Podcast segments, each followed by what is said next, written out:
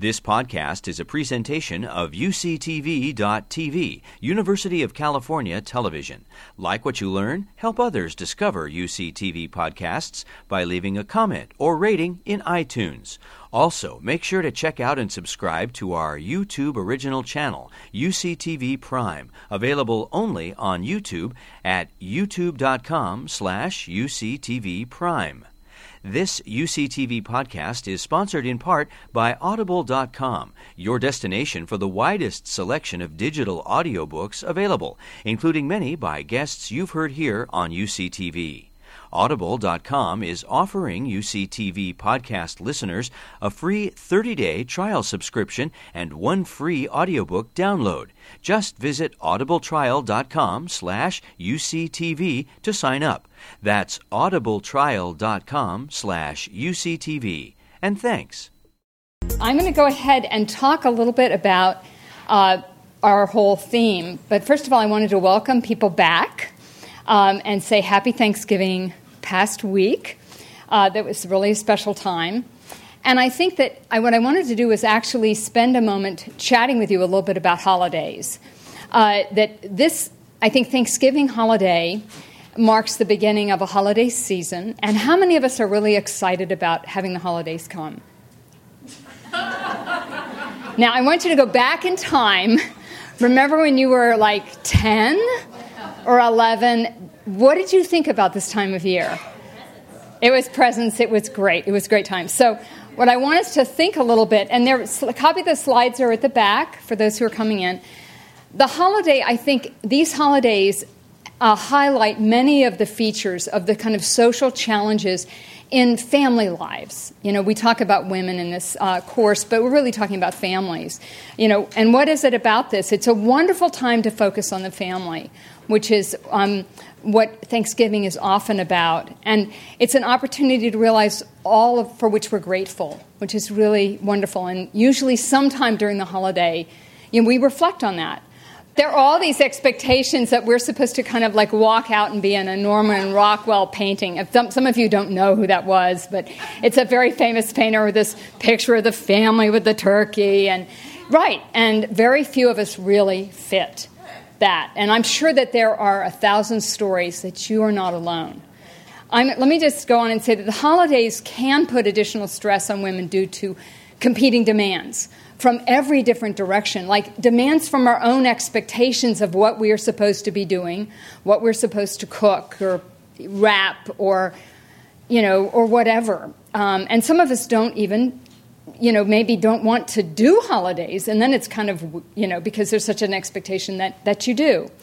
So I just wanted to say that they can, it's the, these competing demands.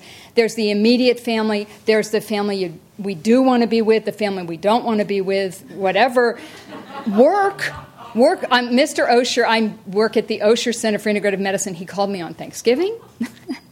because he wanted to chat. He called me the day after Thanksgiving, which is okay. Which, and I'm sort of going, maybe, am I supposed to be at work today? You know, and they were tracking me down because uh, he just wanted to talk with me about a couple things, which is fine.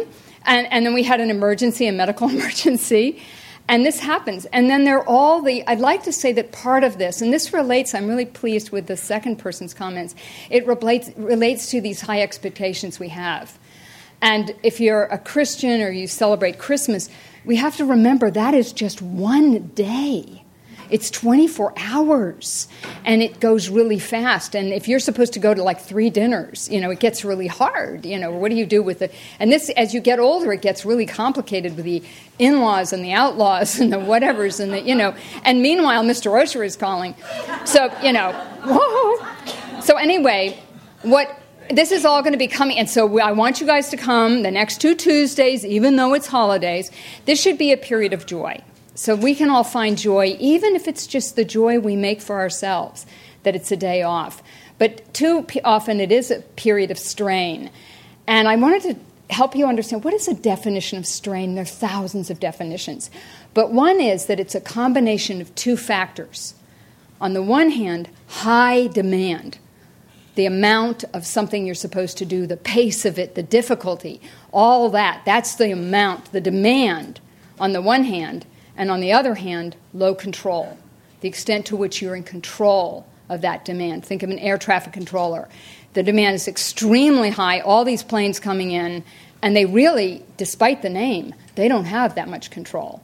You know, they're trying to make sure it all goes well. If you have high demand and tons of control, it's not stressful. You know, imagine if you have high demand, but you know, you can just go stop. You know, let's add another day. See that movie Groundhog Day. Have another day of the same one and do a little more work, and then eventually you can catch up. If you have a lot of control, it's easier. Or you can have low control but low demand. But it's when you have this high demand to try to do so much for so many people and many of us actually don't have as much control as we'd like. Like there's a huge storm coming, and people are having to think about that. So that can interfere with sleep, which we talked about last week, and that can affect our mental well being, which is what we will be focusing on this week. So, this week we're going to hear, we've talked about the brain, we've talked about body image and sleep, and tonight we're going to hear about mind your heart, stress, mental health, and heart disease. And then next week we'll talk about family caregiving as fate, but w- this course always comes around to the positive. What's, is there an opportunity in that? So now it is my pleasure to introduce the speaker tonight, Mary Whooley. Uh, Mary is professor of medicine, epidemiology, and biostatistics, and she does them all this is when we will not begin to feel inadequate. Remember, we're not doing that in this class. Uh, and she also does primary care at the San Francisco VA Med Center, taking care of our veterans and their families, which is really precious. She is principal investigator of, um, of a VA and National Heart, Lung, and Blood funded um, very important study that I love the name of the study that she gave it the name the Heart and Soul Study. It's a 10 year prospective study of a thousand patients with heart disease where they looked at how depression might lead to adverse events in people who already had heart disease. Uh, the study has demonstrated that the adverse cardiovascular outcomes associated with depression were largely explained by poor health behaviors such as smoking, not taking medications when one should, and physical inactivity, suggesting there's a lot we can do. So she's looking at heart disease, depressed mood, and then what you can do to lower your risk. Dr. Whooley received her bachelor's degree from Yale University. Don't start doing those social comparisons now. And Boston University School of Medicine. She completed her residency and chief residency in internal medicine, and then followed by a fellowship in clinical research at the University of California, San Francisco, where once we met her, we would not let her go. She has over 150 publications. She wrote this to me last week, so she probably has about 160 now. So um, I introduce Mary Whooley, and I think he'll shift to your slides. I'm going to spend uh, tonight discussing five topics. One is an overview of the mind heart connection and how the brain and your physical body connect. The next is some reasons that these two things are connected. Why, why is there a mind body connection? What's linking up the two? The third is uh, talking about how to diagnose depression in yourself or your friends or your spouse, and some treatment options in terms of the things that uh, people can do to treat depression and help themselves. And then I'll go over some of the cardiac benefits of treating depression, which is new and interesting and exciting uh, research. The story goes back over 100 years when uh, Dr. William Osler, Sir William Osler, was uh, looking at the hearts of patients who had died of heart attack. And he noticed that the typical heart disease patient is a keen and ambitious man whose engine is always at full speed ahead. So we're going to speed ahead 60 years to the 1960s when two cardiologists in San Francisco, Friedman and Rosenman, uh, observed that many of their cardiac patients had this really strange behavior. They felt like they were needing to replace the upholstery on their chairs just over and over and over again. Like, what was happening to the chairs? And finally, what they realized is that these guys were all sitting like this really stressed and that they thought, well, hmm, I wonder if treatment with behavioral therapy and relaxation might help improve some of these patients. So, believe it or not, they did a randomized trial. And by the way, they, they defined type A behavior as a combination of time urgency and hostility. So, this was a randomized trial of type A therapy in, 1,013 post myocardial infarction patients who were followed for four and a half years. And on the y axis, you can see the percent of patients who had a myocardial infarction or died of cardiovascular disease in the follow up period. And then in the yellow, you see the type A counseling group, the orange, the cardiac counseling group, and this melon, I guess you could call it, the usual care group. And uh, so the type A counseling group had about 12, 13% uh, risk of MI or cardiovascular death, and that was compared to 20% in the cardiac counseling and usual care arms. And this was the first time anyone had really proven that treating uh, that your mental health could help your, your heart. It was subsequently realized, fortunately for those of us who are quite time urgent, that it's mostly hostility. So uh, the hostility story uh, started back there with the type A behavior, and then subsequent randomized trials went went uh, further to try to understand these associations. And since then, there have been many, many, many studies about hostility and coronary heart disease, and they've sh- all of them have shown that hostility, anger, anxiety, depression are all associated with an increased risk of cardiovascular disease. This next slide looks a little bit um, intimidating, but I'm going to take you through it. It's, a, it's going to be the results of this study on the association of anger and hostility with future coronary heart disease, a meta analytic review of prospective evidence. And what a meta analysis is, they say, okay, let's take all the studies that have ever been done in this topic. And let's combine all of them together and let's see what's the best estimate of what, what we think is going on. So, you know, some studies might find an effect, some studies might not find an effect. If we put them all together, that gives us more and more patients, so we're able to more precisely decide what's going on. And so, this is what a meta analysis turns out like, and you don't have to worry about all of these details uh, on the on the left, those are all the randomized trial. Uh, sorry, not not randomized trials. Those were all the observational studies done of patients with hostility compared to those without hostility. And the way to read these these are called forest plots, and you can see the one down at the bottom, and a one is means that there's no difference between the two groups. The hostile people had just as many heart attacks as the non-hostile people. Uh, the, if you go to the right, it means that the hostile people had more heart attacks than those in the non hostile group. And if you go to the left, it means that the hostile people were protected. And so in this case, they combined all of these different studies and they came up with this pooled hazard ratio. And a hazard ratio is just comparing the risk in one group versus another. And they said that hostility people had a 20% increased risk of developing coronary heart disease. So they then thought, hmm, I wonder about patients who already have heart disease. Is their hostility done? Has it kind of given them enough grief? Or does it continue to hurt them?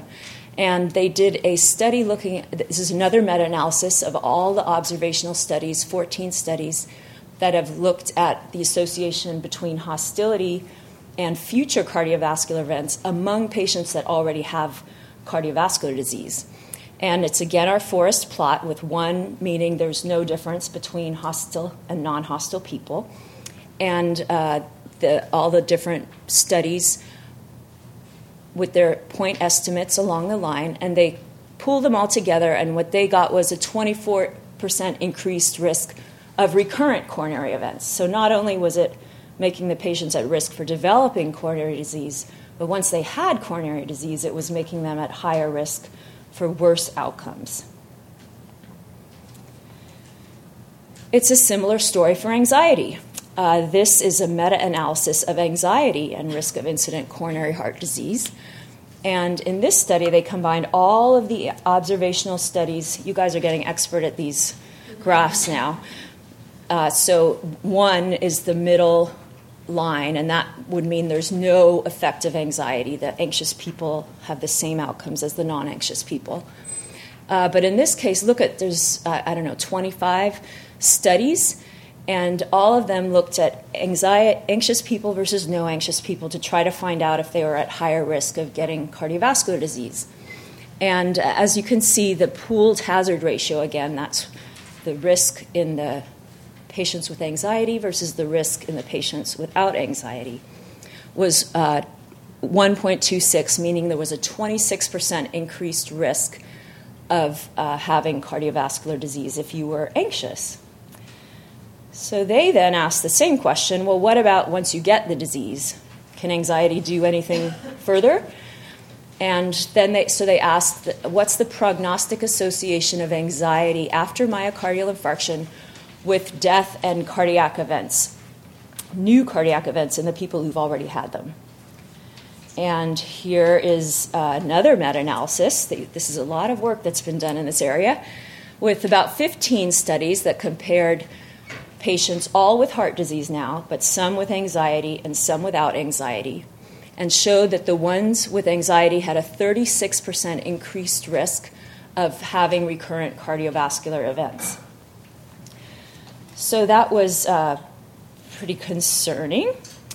And then the depression story came along, and uh, it was in 1996 that Nancy Frasure-Smith, who is a Canadian researcher, published in JAMA a study where she found that patients with depression had a higher risk of uh, poor cardiac outcomes. And uh, the depression story has also generated tons of study information and studies. And in this meta-analysis, they were able to pool 146,538 patients in 54 studies, and they had 6,362 cardiovascular events. And da da da, they were able to show that the patients with depression had a 90% increased risk of de- developing coronary heart disease. I, I was one of these studies in the 25, number four. And so all of these studies had shown this effect, but their samples were kind of too small to know whether is it just, you know, it's just these few patients it happens to be true in, or is it really the whole population that we're talking about? And here, as you can see, uh, the point estimate is on the right side of one, suggesting a 90% increased risk. Well, the next question, of course, is what about once you have coronary disease? Does depression cause worse outcomes in those patients. And here is another meta analysis that evaluated patients, all who had heart disease, but compared the ones with depression versus the ones without depression, and found that the depressed patients had an 80% increased risk of developing cardiovascular events. And uh, this is, don't worry, this is the last meta analysis. I'm not going to torture you all evening with them. Uh, but just to give you a sense of the volume of work that's been done in this area, it's not just kind of a few people have noticed their armchairs being worn out. It, this is a lot of studies have shown that depression not only predicts the development of coronary heart disease, but once you have it, it pre- predicts adverse outcomes and recurrent events. So, uh, the InterHeart study is a much more recent study uh, of 25,000 patients in 52 countries. And so, their question was all right, we know these psychosocial factors are a problem, but how does it compare to other things? Like, how does it compare when you line it up against smoking or diabetes or cholesterol problems? And so, they lined up the, um, the risks and they found that the patients with psychosocial problems, and this was an umbrella of depression, anxiety, anger, hostility, so it wasn't one, one specific diagnosis, had a, t- a almost threefold increased risk of developing coronary heart disease. Now, this column on the right has odds ratios, and odds ratios are just comparing the group with psychosocial risk versus the group without psychosocial risk, or the group with diabetes versus the group without diabetes. Smoking, no smoking. So it's saying that the patients with diabetes were 2.4 times as likely to ve- develop cardiovascular disease, smoking, two times as likely, hypertension, two times as likely, cholesterol problems, three times as likely, and psychosocial factors were right up there with all of the things that we. Um, that we spend so much money and time thinking about. Uh, does anyone have any uh, questions before I move on to um, some of the reasons? Yeah. Uh, just real quick, sorry, because I, I missed it. You said depression not only predicts CHD, but. But it also, um, once people have CAD, it predicts a worse prognosis. So once they even, the depression makes you get heart disease, but then once you have heart disease, it also makes you get more events. So what you're saying that two would be some. So someone with heart disease without depression, they may not have um, as a worsening heart disease as someone with depression. Would that be fair to? Yeah, yeah, that's a good way to put it. Oh, excuse me. Question about the last slide. The, there were two elements, exercise and fruits and vegetables. And I was trying to understand how that fit into the analysis. Could you go back a second? Sure. Um, well, when you see these odds ratios that are less than one, it suggests there might be a, a protective effect.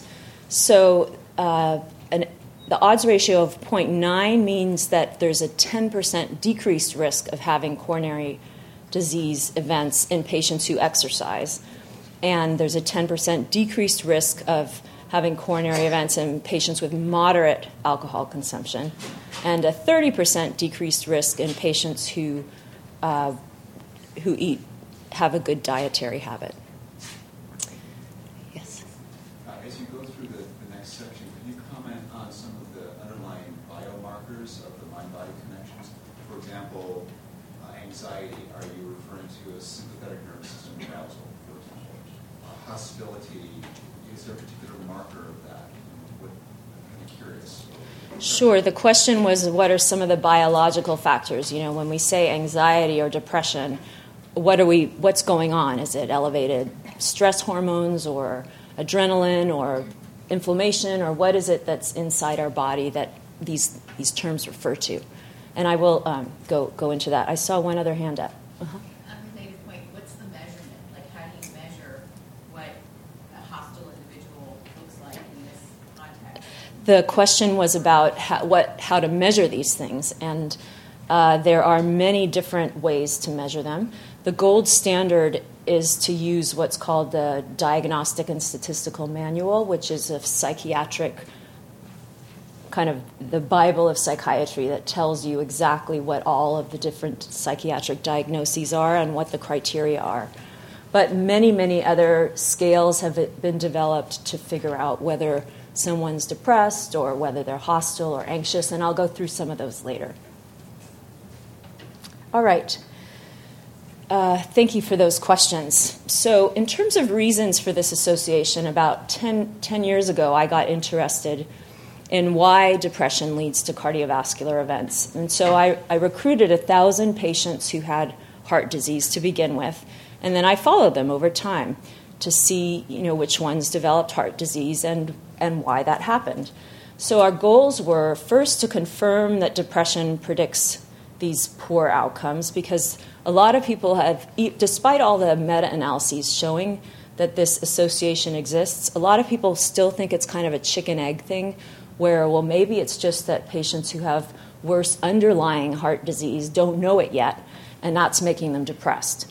So people were not as convinced as they are probably today that depression most certainly predicts adverse outcomes. And then the second goal was to determine the mechanisms that are responsible for this association. And as someone mentioned, there are many potential reasons that depression might lead to elevated cardiovascular risk. There are lots of biological things that happen with depression, like elevated stress hormone levels, cortisol, elevated noradrenaline levels, poor vagal tone, which means you're not as much able to relax. Uh, inflam- inflammation, depression is associated with higher inflammation. And there are also a lot of behavioral consequences of depression, like patients don't eat as well, they don't exercise as much, they smoke more often, they don't take the medications they're supposed to. And so, how are we going to sort out all of these different potential mechanisms? So, we just measured them and tried to follow the patients over time. And our first question was at, at baseline, you know, what's more important to quality of life for these patients with heart disease?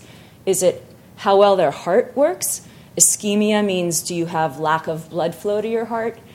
Ejection fraction means how well does your heart squeeze?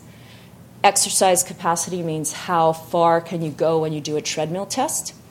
So those three those are three hard measures of how the heart works. And then, how does that compare to depression? And uh, in answer to someone's question, uh, we used the patient health questionnaire for, to measure depression in this study. And uh, when you do the patient health questionnaire, the depression scores are divided into three categories zero to three, which is minimal, four to nine, which is moderate, and then 10 or greater, which is consistent with a DSM, a, D- a Diagnostic and Statistical Manual diagnosis of depression. And so those are the three different columns. And in the left axis, we had the percent with poor health status. And uh, on the y axis, it tells you the different measurements of health status. And so, you, as you can see, the depressed patients had about a 60% risk of lot, feeling lots of angina, lots of symptoms, uh, and a 70% increased risk of f- having being very limited by their cardiac disease, poor quality of life, poor overall health. And uh, there was a dose response relationship. So that's not that surprising. I mean, if you're depressed, you're going to feel worse, and so what, what's the big deal? Well, the interesting part was that when you adjust for all of the cardiac disease variables, when you account for their ejection fraction, whether they're getting enough blood flow to their heart, how much they can exercise on the treadmill. None of those things are as strongly predictive of quality of life as depressive symptoms. So, in this uh, study, we found that the depressive symptoms were associated with a 1.8 or about a twofold increased risk of having bad symptom burden, a threefold greater risk of being limited physically, a threefold greater risk of having poor quality of life, and a twofold greater risk of having poor overall health. And that was in contrast to these measures like ejection fraction and ischemia that we doctors focus on all the time that really didn't affect the quality of life of, of our patients. Exercise capacity, which is a um, how far you can walk on, on the treadmill, was significantly associated with quality of life, but not as strongly as depression.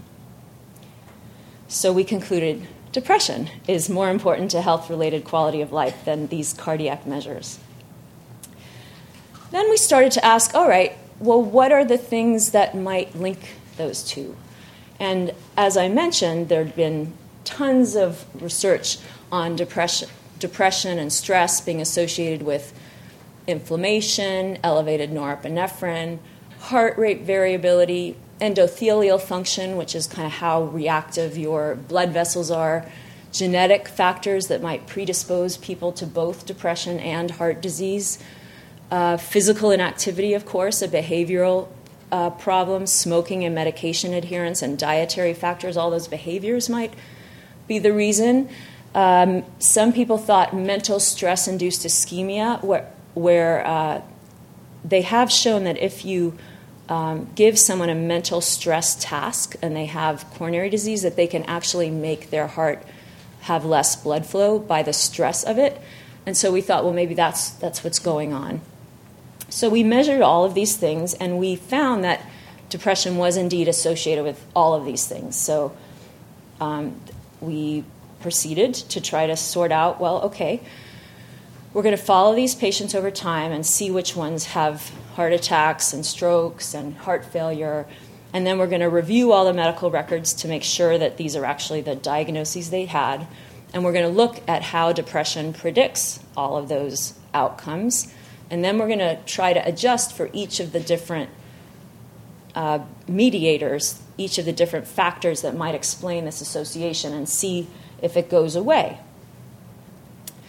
Uh, and so during this follow up period, the annual rate so, this is the percent of patients per year who had cardiovascular events, being myocardial infarction, congestive heart failure, stroke, or death, uh, was in a dose response related to uh, the depression score. And this patient health questionnaire, I, will tell you the, the full story about in a few minutes, but it essentially gives you a range of depressive symptoms from none to very severe. And the annual event rate was about 6% in patients who had no depression, and it went all the way up to 15%. So every year, 15% of those with the most severe depression were having these cardiovascular events. And so we started thinking okay, well, let's adjust for each of these potential mediators that we've been thinking about. Let's see if when we take, take account for um, cortisol or norepinephrine, the association between depression and cardiovascular goes, events goes away. And surprisingly, this was very surprising to me, none of these biological mediators affected the association whatsoever. Even though depression was strongly associated with elevated cortisol, elevated norepinephrine, sticky platelets, shorter telomere length, this certain kinds of genes, when you adjusted for those, depression still predicted cardiovascular events. So uh, we looked at the behavioral mediators and found, lo and behold, that when you adjusted for smoking and medication adherence and physical activity, that the association went away. This is an example of a health behavior that is associated with depression and may play a substantial role in the adverse cardiovascular outcomes. Depressed patients in yellow, not depressed patients in orange, the percent with medication non adherence on the y axis. And as you can see, the ones with depression were much more likely to report that they weren't taking their medications, they forgot to take them, they decided to skip them, and then having that medication adherence in turn predicted who was going to get more events. Uh, so, this is the full model. I don't want to intimidate you with it. Uh, so I'm going to walk you through it because it's pretty simple once you um, once you get to the bottom line. And so what we did in the top was we said, okay, what's the risk of cardiovascular events in the depressed versus the not depressed patients? And the hazard ratio, which is just the risk in the depressed versus the risk in the non-depressed, was 50%. So when you when you're not adjusting for anything, depression is associated with a 50% greater risk of having cardiovascular events. Well, we, that's not really fair because, of course, the depressed patients have worse coronary disease to begin with, and so we need to take account for worse ejection fraction and history of myocardial infarction and diabetes and heart failure and so on. And so, once you take account for all of those things, uh, depression was associated with a 30% greater risk of cardiovascular events.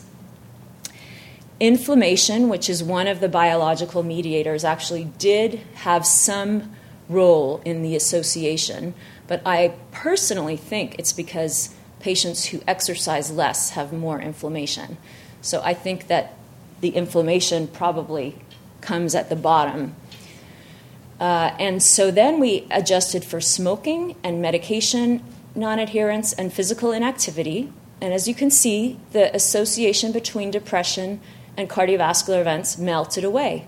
It went down to 20% increased risk, 18% increased risk, and then virtually no increased risk of cardiovascular events. So, this showed, and I think it was a pretty uh, novel finding at the time, that health behaviors were really the, the, the main um, problem linking depression with cardiovascular events. And all the biological stuff is interesting, but in my own opinion, pr- is probably the result of poor health behaviors. So I think probably patients with poor health behaviors have higher norepinephrine and higher cortisol and more inflammation and so on and so forth. This is a, a graph. The red line is the risk of events, cardiovascular events, in patients with depression, and the black line is the risk of cardiovascular events in patients without depression and the y axis is time in months. So, as these patients were followed all the way out to 84 months, the cumulative risk of depression was uh, 70% in those. Sorry, the cumulative risk of cardiovascular events was 70% in those depressed versus about 45% in, the, in those not depressed. And once you adjusted, once you accounted for all of the behavioral mediators, was, they were exactly the same. So adjusting for those factors made the association melt away. We weren't the only uh, group to find, uh, find a link between behavioral factors and cardiovascular events. Uh, this group from the United Kingdom looked at psychological distress as a risk factor for cardiovascular events, and they concluded that the association between psychological distress and cardiovascular risk is largely explained by behavioral processes. Therefore, treatment of psychological distress that aims to reduce cardiovascular risk should primarily focus on health behavior change. Uh, then, another study of patients in the cardiovascular health study, it's a cohort of 5,000 older adults who've been followed for almost 20 years and people use the data from this cohort to try to answer research questions. And again, in this study, they found that adjusting for physical inactivity took away the association between depression and cardiovascular events.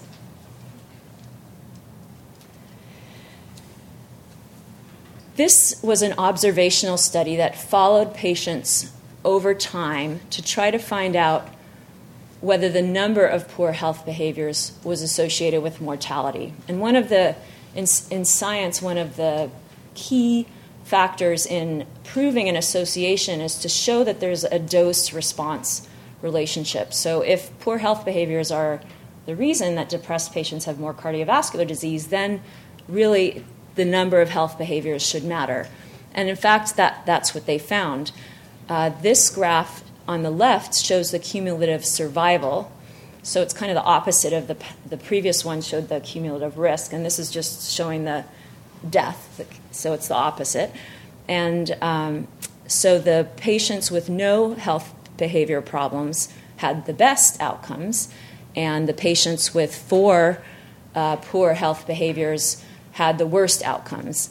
They were the ones who were dying the most, the most quickly and uh, they, combine, they, they uh, concluded that the combined effect of poor health behaviors on mortality was substantial, indicating that modest but sustained improvements to diet and lifestyle could have significant public health benefits. Uh, okay, so um, I, will take any questions at this point, and then I, I'll move on to the next section.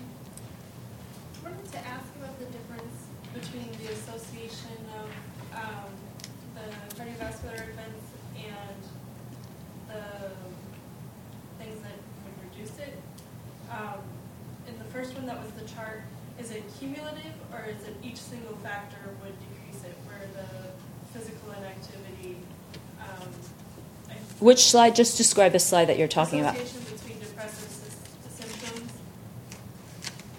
That's one. This one. Is this cumulative, or each individual factor has this? I can't say it's a reduction or increase. In That's a good question. The question was. Uh, when we adjusted for each of these things, were we adjusting for inflammation and then only adjusting for smoking and then only adjusting for medication non adherence, or were we adding them so the model that had inflammation was the was also adjusted for the things before it, and the model that adjusted for smoking was also adjusted for inflammation, and so on and so forth. And it was cumulative; they were added one on top of the other. So that, and that coincides with the following slide where altogether, um, and then altogether they so the following slide would show the top hazard ratio the 50% difference and then once you've adjusted for everything it's flat thank you. good question any others uh, okay uh, the diagnosis of depression is quite simple uh, and you can probably help a lot of your friends uh, because depression is incredibly common. Uh, it is present in about 5% of the general population, about 10% of patients with general medical conditions, about 1 in 5, 20% of patients with heart disease, about 1 in 3 patients with heart failure. Heart, the difference between heart failure and heart disease heart disease means that you've got blood vessel problems, that they're not supplying enough blood flow to your heart. Heart failure means the muscle itself has kind of died and is not squeezing as well. After coronary artery bypass grafting or, or acute coronary syndrome, which is another uh, cardiovascular problem, the rates are even higher. So, how, um, how do we diagnose depression in these patients and try to, try to help them? There is an easy way. Uh, the fir- there's a two question instrument that uh, identifies, basically rules out depression. Uh, if you ask someone during the past month, have you often been bothered by feeling down, depressed, or hopeless? During the past month, have you often been bothered by having little interest or pleasure in doing things? If someone says no, then they don't have depression and, and you're done. Uh, and the key is have you often been bothered? Like, have, have, has most of your time been bothered by these symptoms? I mean, any of us would say we're bothered by feeling down, depressed, or hopeless on certain days of the month, but um, having it be, you know, more often than not being bothered by, by these symptoms. If you answer yes to these questions, unfortunately, it doesn't tell you that you have depression. It's, it's uh, the numbers of sensitivity and specificity aren't, aren't really important, but essentially about half of the people who screen positive are going to have actually depression. And then, so how do you decide if they have depression? And there's a mnemonic. These are the nine criteria that are in the diagnostic and statistical manual for depression. And uh, the mnemonic is space digs. And uh, you have to have at least uh, one of the two depressed mood or lack of interest symptoms, and then other symptoms that would add up to a total of five symptoms. So if someone had problems with sleep and uh, lo- loss of appetite and depressed mood and feeling guilty and thinking they might be better off dead, that would be a person who would qualify for a diagnosis of depression. And this is the patient health questionnaire, the 9-item patient health questionnaire that I mentioned earlier. And it asks over the last two weeks, how often have you been bothered by any of the following problems? And essentially lists the same symptoms that we just saw on the space dig side, slide. Uh, and it, but it quantifies them. You know, was, was it not at all? Several days, more than half the days, nearly every day. And when you take this and if someone scores 10 or greater on this scale, then that is consistent with a DSM diagnosis of major depression.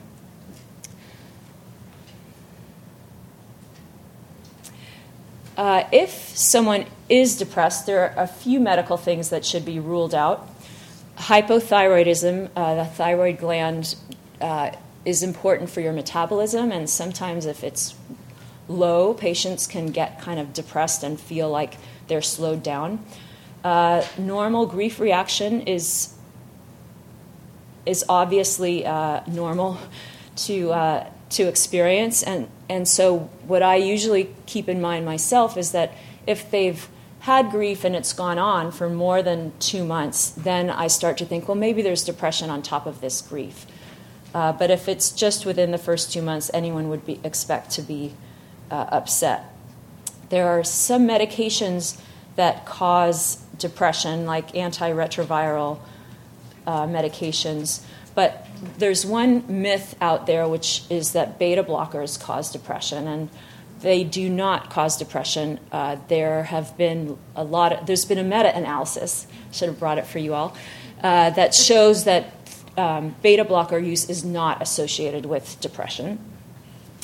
And then, uh, if someone has depressed, uh, depressive symptoms, they, one should always rule out the possibility that they also that they have bipolar disorder, which is uh, alternating between manic symptoms and depressive symptoms. One question always comes up, especially at the VA. We have so many patients who have, we call them dual diagnoses. They've got depression and they've got substance abuse. And so people always ask, well, how can we, they just need to stop drinking so that we can then sort out whether they have depression.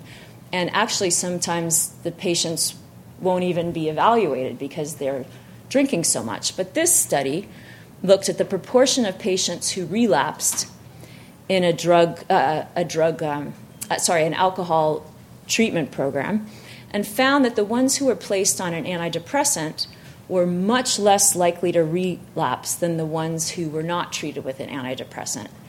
And so to me, this said you need to treat the depression first, and then once the patient is not depressed, then they can perhaps get rid of their substance abuse problem. But it's very difficult to expect the patient to get rid of the substance abuse before you treat the mental health condition. One issue that comes up a lot in my own clinic patients and uh, in, in, in society is that people feel kind of embarrassed, like, oh well, you know, I I shouldn't have depression, or you know, my husband doesn't have depression, or my kid doesn't have depression, and they feel like they somehow don't want to share it with other people, and so there's some ways that you can do, deal with that. And one is to just acknowledge and validate, like, yep, a lot of people feel that way, and that's okay. Uh, another is to emphasize the biological etiology of depression. So some people will think, uh, well, if it's you know a biological disease, then then I have a right to feel this way. Whereas if it's kind of all in my head, then I, it's my fault. I should just snap out of it. Um, Pointing out the high prevalence and the loss of productivity that happens with depression is another uh, effective tool, and telling patients that treatment can improve not only their mental but physical health. This uh, study looked at the global burden of diseases and projected for 2030 what are going to be the things that are most burdensome in, uh, in the world global mortality and burden of disease. And they found that the 10 leading causes of worldwide disability uh, were projected to be number one, HIV AIDS, and number two, depressive disorders.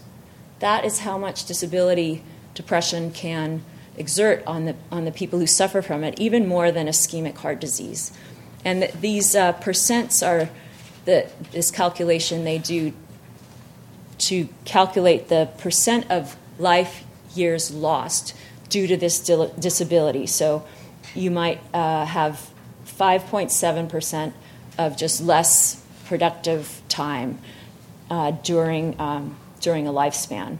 And then in the um, comparison, they looked at high income countries and low income countries. And in the high income countries, unipolar depressive disorders were first. Uh, the other low middle income countries, of course, sadly, perinatal conditions, lower respiratory infections, diarrheal diseases, HIV, AIDS. Unfortunately, a lot of those are preventable. But once we uh, got through the preventable diseases, unipolar depressive disorder still uh, reared its ugly head.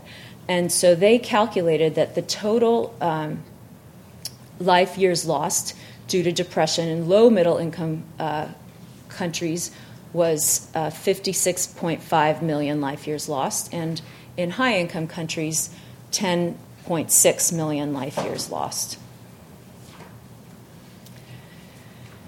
The other uh, uh, approach, uh, which is one of my favorites, is to describe famous people with depression. There are a lot of people uh, like Abraham Lincoln and George Washington and Oprah and Brooke Shields and Sting and uh, all sorts of others who have um, been very open about their struggles. And so sometimes this helps people feel more normalized. Kitty Dukakis has been a major uh, proponent of, of uh, depression education, and she actually has terrible depression herself and has to have electroconvulsive therapy, which is incidentally a safe and effective treatment for depression. So she wrote this whole book about her experience. And then Ryan Lefevre, a sportscaster, uh, so this was for all the women in the audience, and this is for all the men in the audience who can relate to uh, the sportscaster, who also was very open about his um, his experiences. Uh, before I move to the next section, are there any questions? That's, you know, an interesting. Yeah, the question is well, how much of your mental health can you control versus not control? And I think that's an open question that many people have, are spending their lives researching because unfortunately, we don't really know what mental health problems are you know, depression is a constellation of symptoms, but what's really going on between the synapses in the brain?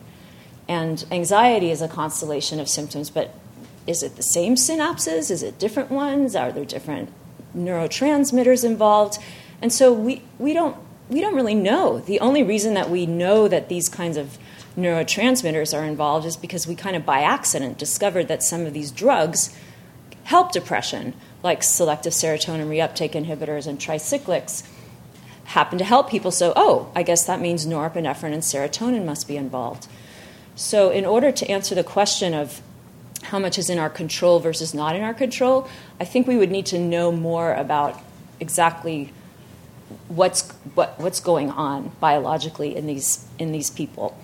With that said, I uh, I think that there is a lot that we can't control and there are plenty of patients, people who have horrible mental illness that you know they, they are just born with, uh, with with and it's very they can of course change the course of their illness and make it better rather than worse but it's not their fault that they are born with the genes that predispose them to that illness uh, and then there are things that uh, people can do to help themselves and I th- what I like to um, describe to my patients is it's not kind of whether you're up here or you're down here in the grand scheme of life. It's, you know, let's figure out where you are and let's kind of do what we need to do to maximize your little sine curve.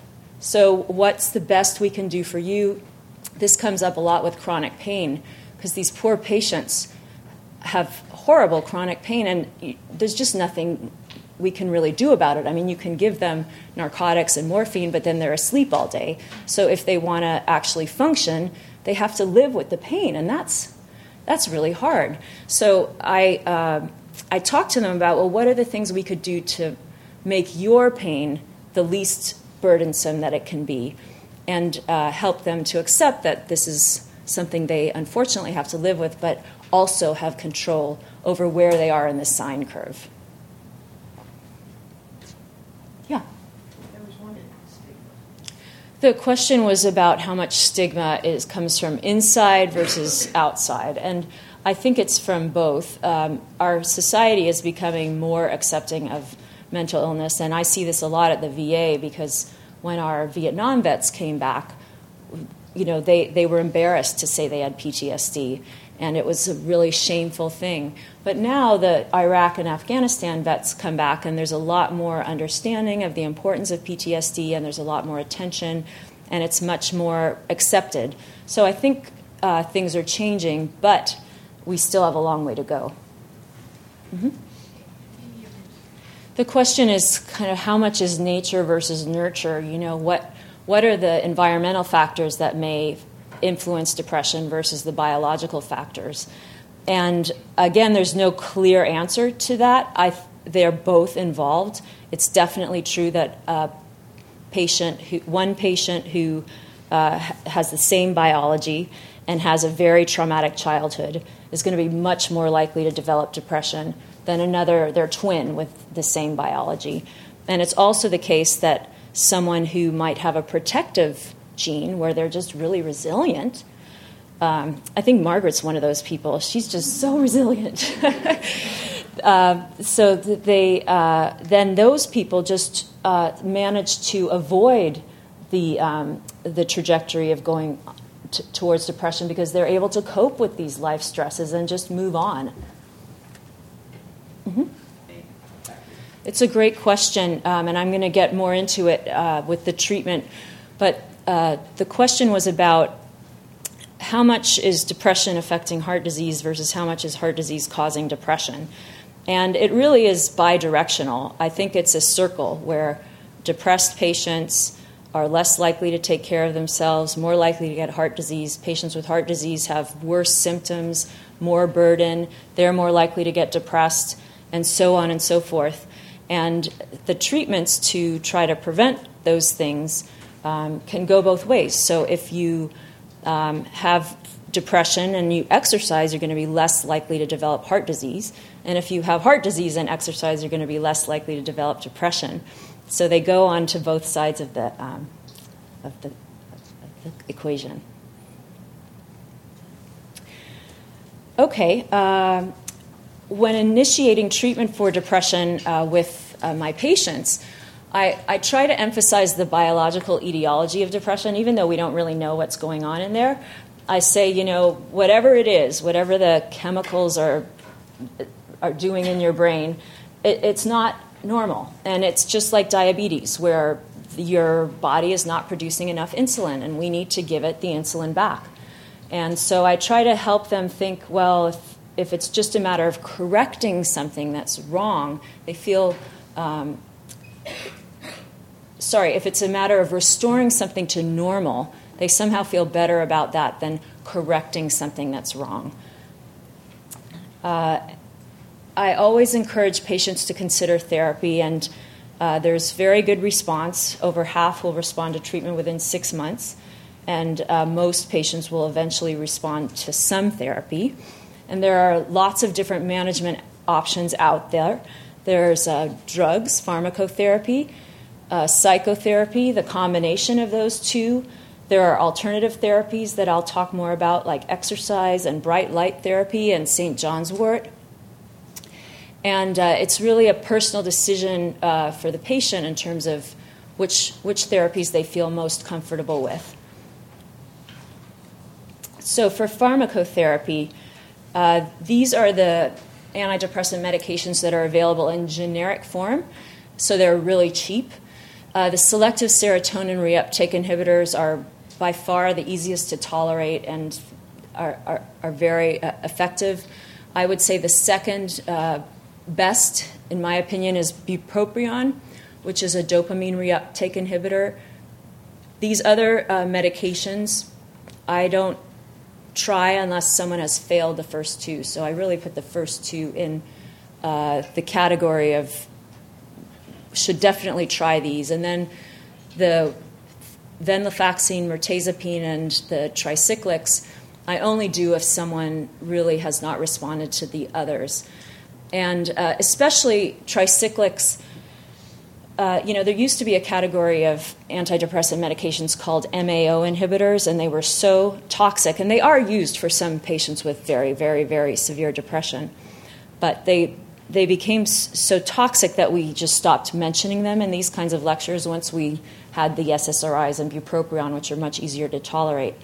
And I feel like tricyclic antidepressants are going to go in that same direction because they are associated with greater cardiac uh, mortality and they do increase arrhythmias. So um, I, am they're going to be moved down the list as we get other options. Yeah. What does a reuptake inhibitor actually do? Is it, is it selective serotonin? Reuptake, yeah. Is it selective and is it, does it, does it sound like it creates serotonin? What, it, what is a reuptake inhibitor? Uh, so a cell um, secretes serotonin, and then it takes it back in. And uh, so a reuptake inhibitor would be blocking the um, receptors that take the serotonin back into the cell. Uh, but the cell is still going to have some serotonin in it, and it's going to still spit out the stuff. Uh, but the reuptake it's, is going to be blocked, and so that um, that's how the SSRIs work. For the dopamine, the same idea. Uh, the the receptors that take it up from the um, the synapses and the space between the neurons uh, uh, block the reuptake. And then, um, was there another question that you had? Uh, the two, um, just as examples, so that you can get an idea of well, what would be involved in uh, treating depression. These are two of the most common ones that we start with, and the initial daily dose for um, citalopram or Celexa is usually small, and you start small so that the patient can see whether they have any side effects and whether they tolerate it. And then uh, once the patient feels that they can tolerate it, then you go up to the usual effective dose, which, depending on um, the person, is 20 to 40 milligrams. And then the maximum dose, if the person hasn't fully recovered on that effective dose, is 60. And bupropion has a similar um, gr- gradient. And bupropion is especially useful for patients who might have smoking. Uh, smoking problems or alcohol use it, it has great it's fda approved for smoking cessation and in my experience also seems to curb um, uh, addiction for other, other kinds of um, substances.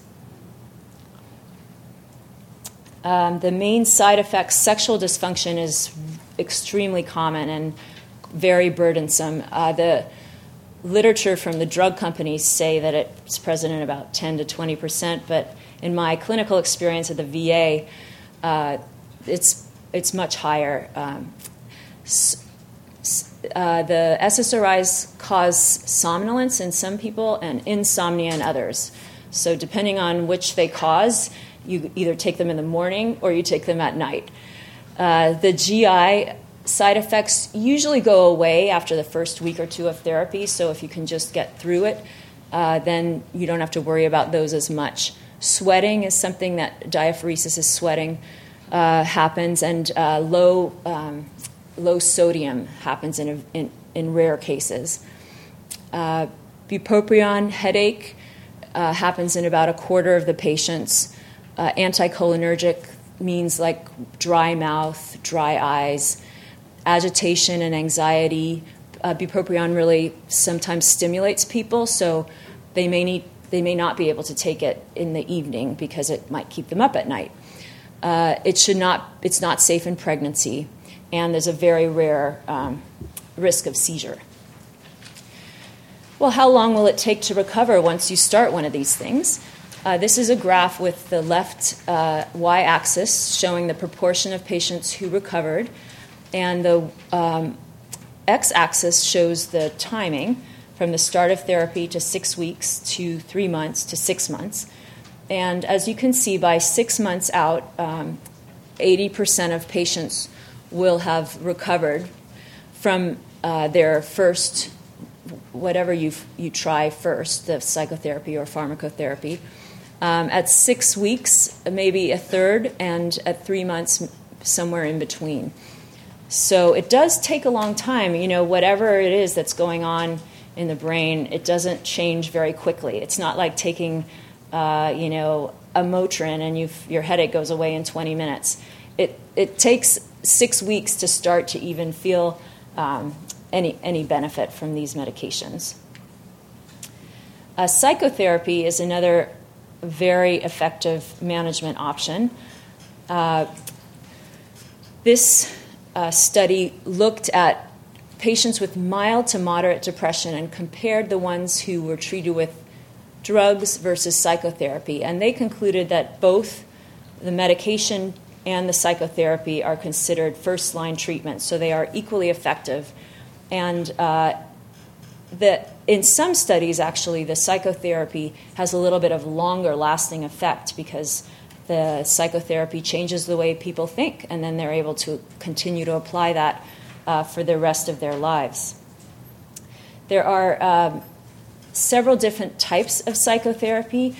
Uh, the first is behavioral activation, which is increasing um, and focusing attention on positive life experiences, making sure that there's something nice that you do for yourself at least once a week, uh, making sure that uh, you focus your attention on um, things that have gone well. So instead of thinking, you know, oh gosh, I didn't do that, I didn't do that, I didn't do that, well, I got this done and I did this well, and why don't I just focus on that? Because uh, this is not science, but uh, in my opinion, I think changing the way that your brain thinks to make it more focused on positive things makes you more likely to feel positive about other things. And so the cycle continues. And actually, in the United Kingdom, they now have an online uh, behavioral activation uh, therapy, and it's six sessions, and the patients uh, are uh, assigned to this um, six session web based therapy, and it essentially helps patients focus their attention on these life experiences and increase the experiences and write down the things that they've done for themselves and it's uh, remarkably beneficial it's, it's just it's called um, beating the blues you can look it up online. Um, and it's just as effective as, uh, you know, one on one counseling with a, a, therapist. Cognitive behavioral therapy uh, is a way of kind of changing the way that one thinks. Uh, some people kind of focus on the things that are not going well, and this helps you focus on the things that are going well, and also to identify some of the maladaptive uh, thoughts that are really you know not reality based and some people start to feel like they are they're perceiving a person that really they aren't uh, problem solving therapy is a very specific kind of therapy uh, where if if there's an environmental stimulus for the depression especially the, the patient can be helped to break larger problems down into smaller pieces and identify specific steps towards change and interpersonal therapy is uh, focused on uh, relationship problems, if that seems to be what's triggered the depression. Uh, so there are um, also studies that have looked at combined therapy, pharmacotherapy, and psychological treatment. Oh, I told you there wouldn't be another meta analysis, and here it is. Uh, so, um, on the right side of one, it favors medication plus psychotherapy, and then on the left side of the one line, it favors medication alone. And as you can see, the overall effect for uh, treating with psychotherapy and medication uh, is about, about two. They, they have a twofold greater likelihood of getting better. And this is more true for patients with severe depressive symptoms than for mild to moderate. Mild to moderate people do fine with either the psychotherapy or the pharmacotherapy, but for patients who have severe depression, they often benefit from both. Uh, so the, this systematic review concluded in patients with moderate to severe depression, psychological treatment combined with antidepressant therapy is associated with a higher improvement than drug treatment alone. There are also alternative types of things that you can use to treat depression, and I'm going to go through some of those right now. One of them is exercise, and exercise is my favorite. Actually, I hate exercise. Uh, but I force myself to do it, and it's my favorite therapy to tell patients about because it's free and uh, and doesn't have any bad side effects, except maybe a sore, you know, sore muscles. So uh, this is a uh, systematic review that combined all the different randomized trials tr- looking at exercise versus no exercise as a treatment for depression. It wasn't even a treatment for heart disease or any of the other health benefits, but this is just specifically for depression. Does exercise make people better? And they concluded, indeed, exercise does improve depressive symptoms. Uh, this was, uh, oh gosh, another meta analysis. the effect of exercise in clinically depressed adults. Uh, and this study um, combined all of the different randomized trials of treating depression with exercise and found that the so he, here actually the, the forest this is confusing because the forest plot is not you, you uh, centered around one which it should be. This was must have been a mistake in the publication.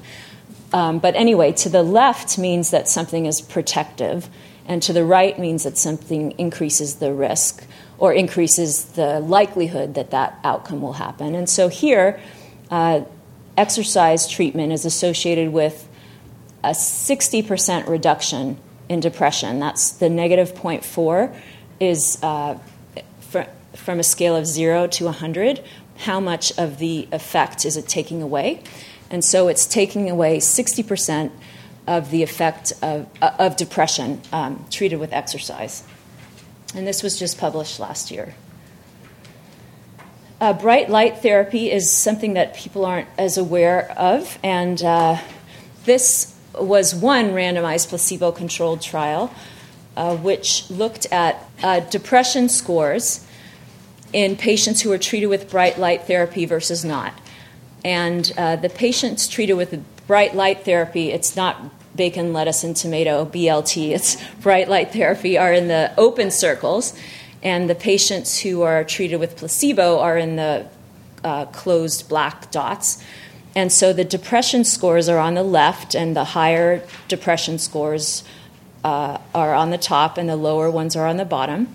And as you can see, the patients with the bright light therapy ended up dropping their depression scores much more than the patients who were on placebo. And uh, they found that there was a 33% decrease in depressive symptoms among the placebo versus a 54% decrease in the light therapy group. And that was a statistically significant uh, difference. Both the mean and the percent change in the, uh, in the score. The, me- the mean is just what is the average score on this scale, and the percent change means how much have you changed since the beginning. And there are lots of online uh, outlets for these kinds of things, and they have them to, tr- to meet all different kinds of lifestyles. And the final alternative therapy, uh, St. John's wort, uh, is does does have a role according to this Cochrane uh, review, uh, but one has to be very careful because it has a lot of interactions with other medications. Like you cannot take it with SSRIs uh, because it can cause a serotonin syndrome, which is agitation. It's very dangerous, can kill people, hyperthermia, tachycardia, rigidity. But this uh, meta analysis did conclude that um, the available evidence suggests that the, the hypericum extracts tested in the included trials were superior to placebo and can be similarly effective as standard antidepressant medication for patients with mild to moderate depression, and that they, they have fewer side effects as long as the patient is not taking anything else. Like maybe a 28 year old who has uh, mild to moderate depression should try St. John's wort because uh, if they're not on any other medications, uh, why not why not see if it helps? The other uh, incidentally, the other thing to know about antidepressant treatment is that there's no harm trying. Some people think, oh, if I start this statin for my cholesterol, do I have to be on it for the rest of my life? And what if I miss a day? And uh, the antidepressants are not like that. It's not dangerous to stop and start them. You wouldn't want to do that very frequently, but if someone tried one for a couple of weeks and then stopped, that's perfectly safe. And sometimes people feel um, more comfortable just trying something rather than thinking that they're uh, subjecting themselves to a, um, a, gu- a, guarantee of several years of therapy.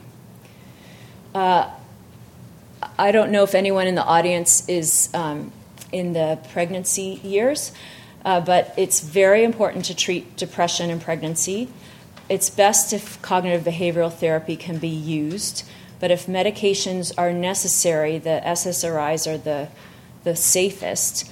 There is a very tiny increased risk of birth defects with uh, the SSRIs, but the absolute risk is extremely low. So, you know, one out, uh, I don't know the exact numbers, but you know, if you go from one in a million to two in a million, that's not much to worry about, but it's still considered a doubling of risk. So even though the numbers don't, um, the, the, the absolute risk is low, the relative risk can look very high. And then if someone has a suicidal plan, it's incidentally it's very common for patients with depression to think about death a lot and feel like they would be better off dead because it's pretty miserable to to have depression. And so when patients feel they might be better off dead or think about, well, what if I killed myself? Um, that doesn't necessarily mean that they're going to go out and do so. Uh, but if someone starts saying, you know, well, what I would do is I'd take this gun out of my closet, or I'd walk out on the bridge and jump off, um, or I'd take this overdose of medications, that's when you really, that's an emergency, and that person needs to be referred to a psychiatrist. Uh, if they have other diagnoses uh, for um, that that aren't uh, de- that, in addition to the depression, then psychiatrists are better than primary care doctors like me at taking care of them, and if they haven't responded to medication.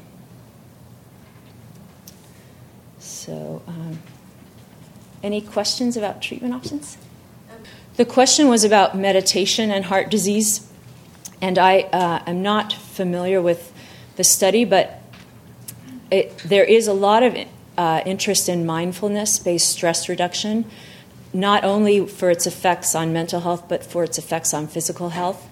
And um, I, I, uh, I believe that there are studies in the literature that are sh- showing that mindfulness based stress reduction can help with depression. I've never seen one that uh, shows that it can prevent heart disease, but it would be much more difficult to study that.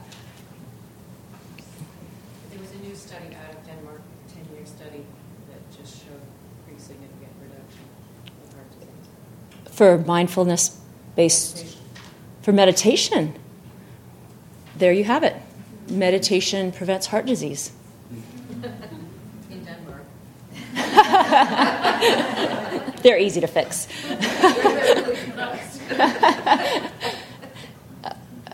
yes. Uh, that the question was how long before conception should someone start stop using bupropion or St. John, St. John's wort, and I would need to defer to your obstetrician or your physician on on, on that question because um, I'm at the VA, so all my patients are men, and I don't ever, I've never ever had a pregnant patient in 20 years. yeah. Well, the, let me just be clear about people get really alarmed when they hear birth defects, but the risk of having a bad pregnancy outcome is terrible in depressed patients. So, depression is associated with increased risk of um, depression in the offspring, and uh, it's certainly associated with poor health behaviors in the mother. And so, if there is depression, it should be treated. It's it's important to do so. With that said, there are slight increases in risk uh, of birth defects. And so, if there's an option, if someone can respond to psychotherapy, then that is a better way to go. Or, as you mentioned, and I, I wanted to thank you, I was really impressed. Your exact words regarding ECT, otherwise known as shock, you said, which incidentally is a safe and highly effective treatment. Thank you. Uh, yes, so ECT is. It sounds really scary to have uh, one's brain zapped, but it's it's very effective. And actually, I had the pleasure of uh, talking at the same conference as Kitty Dukakis at one point. And so we were invited out to lunch afterwards, and I was asking her about the ECT.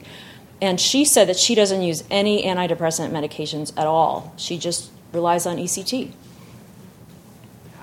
The, the question is about well, what is light therapy doing that's changing your brain so that it reduces depression?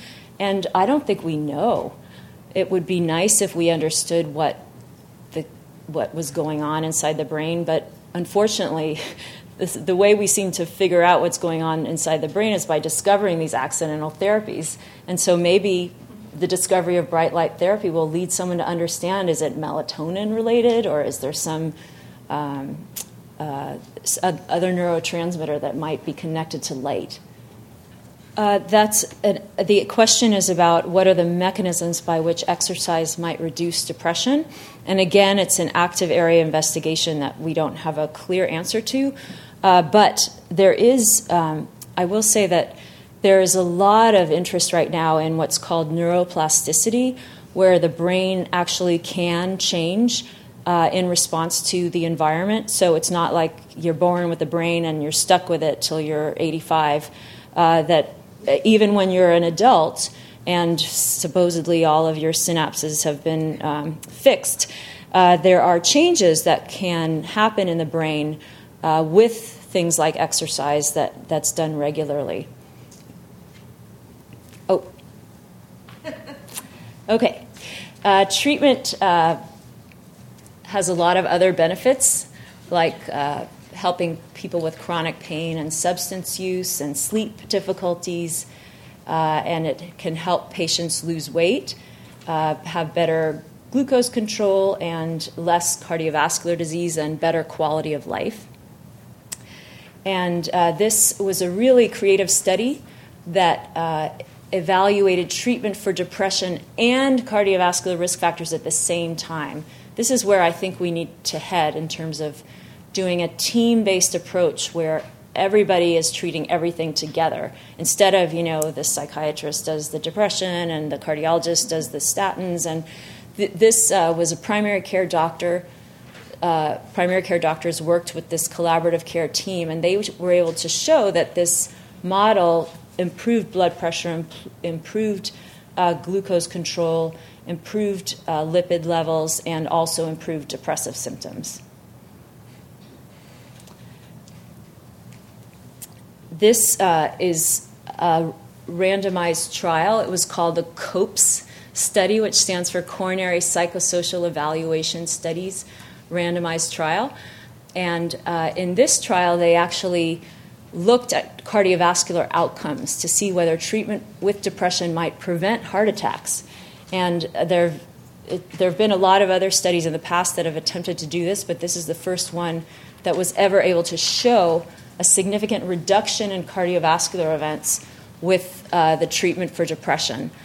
Uh, in the intervention group, uh, this is the risk of getting depressed, going from the top, uh, being no depression, and then um, moving down to uh, the lower the, the bar gets, the greater the risk of depression.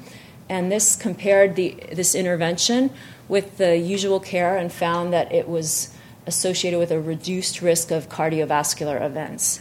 So that was pretty exciting.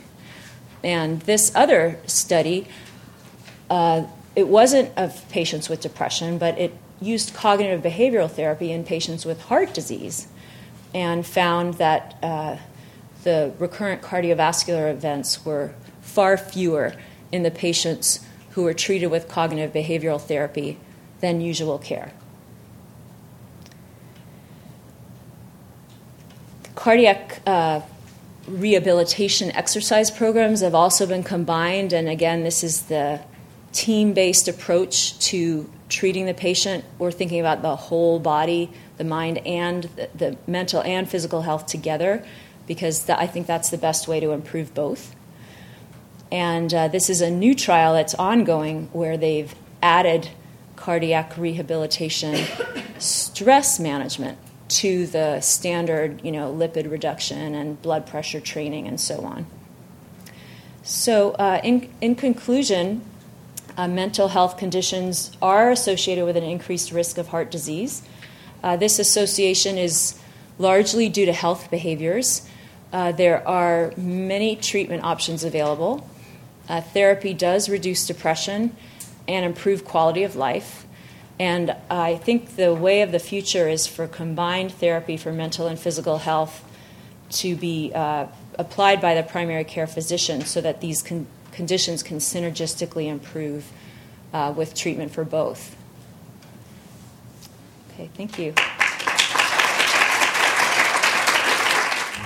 You've been listening to a podcast by University of California Television. For more information about this program or UCTV, visit us online at uctv.tv.